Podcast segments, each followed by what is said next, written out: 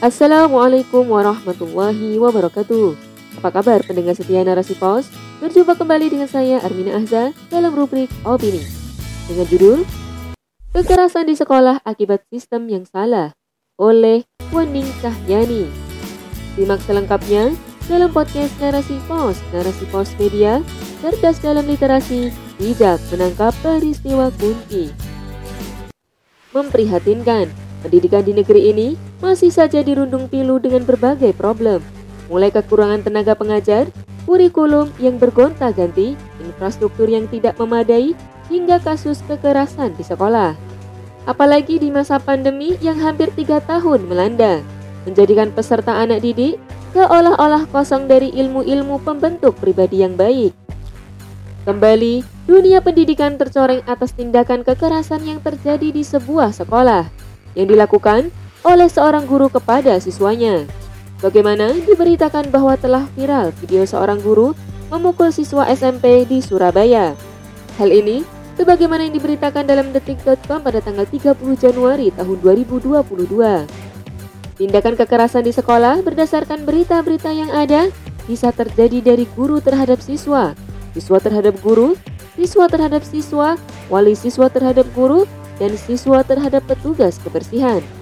Penganiayaan di sekolah yang menyebabkan trauma psikis, cedera fisik, bahkan sampai hilangnya nyawa menjadi sajian yang berderet-deret di media sosial saat ini.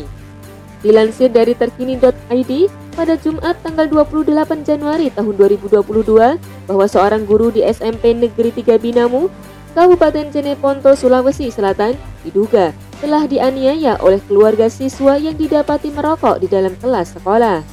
Tentu, kejadian-kejadian ini menambah daftar panjang kasus kekerasan di sekolah yang makin marak terjadi. Kekerasan di sekolah yang menjadi salah satu problem pendidikan di Indonesia yang hingga hari ini memang belum usai dan harus segera dicari penyelesaiannya. Akar masalah tindakan kekerasan di sekolah terkait sistem pendidikan nasional di Indonesia telah diatur di dalam Undang-Undang Nomor 20 Tahun 2003 tentang Sistem Pendidikan Nasional.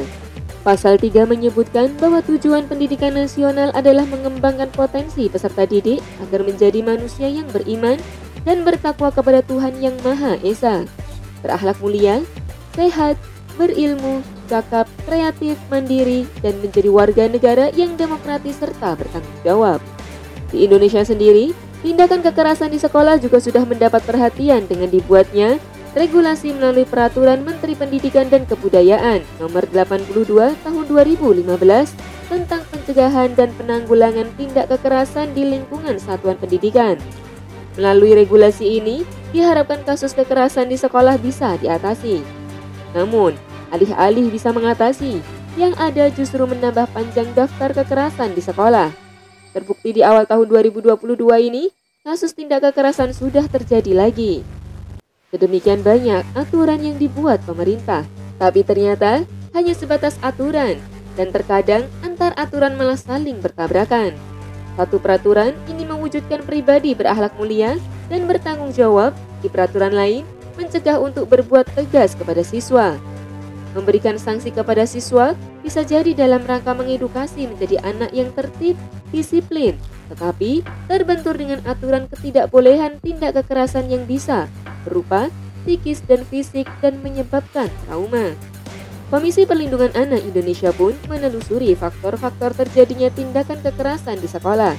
Di antaranya adalah karakter siswa yang kurang terbina dengan baik di lingkungan keluarga atau sekolah. Konten-konten buruk yang disaksikannya mempengaruhi pribadi anak menjadi kasar dan temperamen.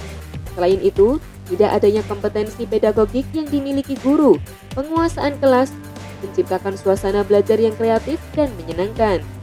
Paradigma yang dibangun tentang keberhasilan pembelajaran siswa berasal dari nilai akademik.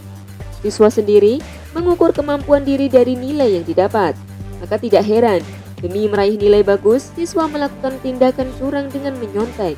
Dari sini bisa dilihat betapa generasi memiliki karakter yang rendah meski memiliki nilai akademik yang tinggi. Nilai-nilai agama tidak lagi menjadi acuan dalam berbuat. Tampak dalam sistem pendidikan, di sistem kapitalis sekuler tidak mampu untuk mencetak siswa yang taat kepada Allah Subhanahu wa taala.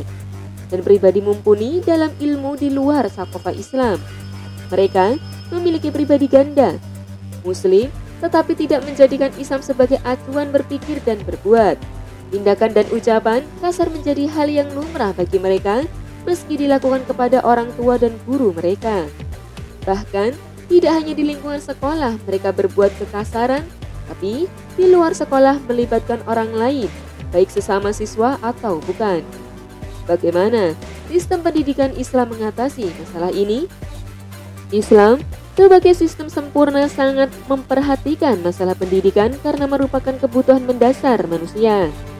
Pendidikan dalam pandangan Islam merupakan upaya sadar, terstruktur, dan tersistematis untuk menyukseskan misi penciptaan manusia sebagai hamba yang mengabdi kepada Allah SWT dan khalifah di bumi. Sebagaimana dalam firman-Nya dalam surah Az-Zariyat ayat 56. Dan tidak aku ciptakan jin dan manusia kecuali untuk beribadah kepadaku.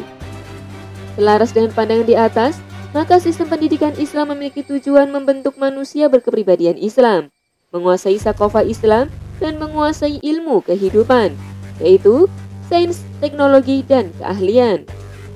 Pendidikan yang membentuk kepribadian Islam pada hakikatnya merupakan perwujudan dari konsekuensi seorang muslim, yaitu sebagai muslim yang memegang erat identitas keislamannya dalam seluruh aktivitas hidupnya. Pribadi yang islami melekat di mana pun ia berada. Penanaman akidah Islam yang kuat mengajak menegakkan bangunan cara berpikir dari perilaku di atas fondasi Islam dan senantiasa mengembangkan kepribadian dengan mengisi sakofa Islam serta mengamalkannya merupakan langkah-langkah yang ditempuh untuk membentuk dan meningkatkan kepribadian pada diri seseorang. Proses pendidikan dalam Islam secara formal dan non-formal. Sekolah merupakan unsur pelaksanaan pendidikan secara formal yang di dalamnya diterapkan kurikulum, mata ajaran, dan metodologi pendidikan berdasar akidah Islam.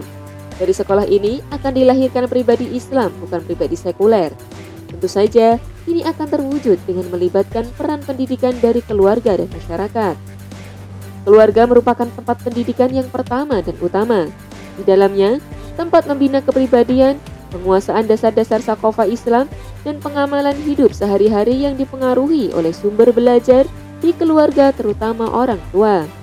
Maka, orang tua pun akan membekali diri mereka dengan sakofa Islam karena mereka akan menjadi panutan anak-anaknya.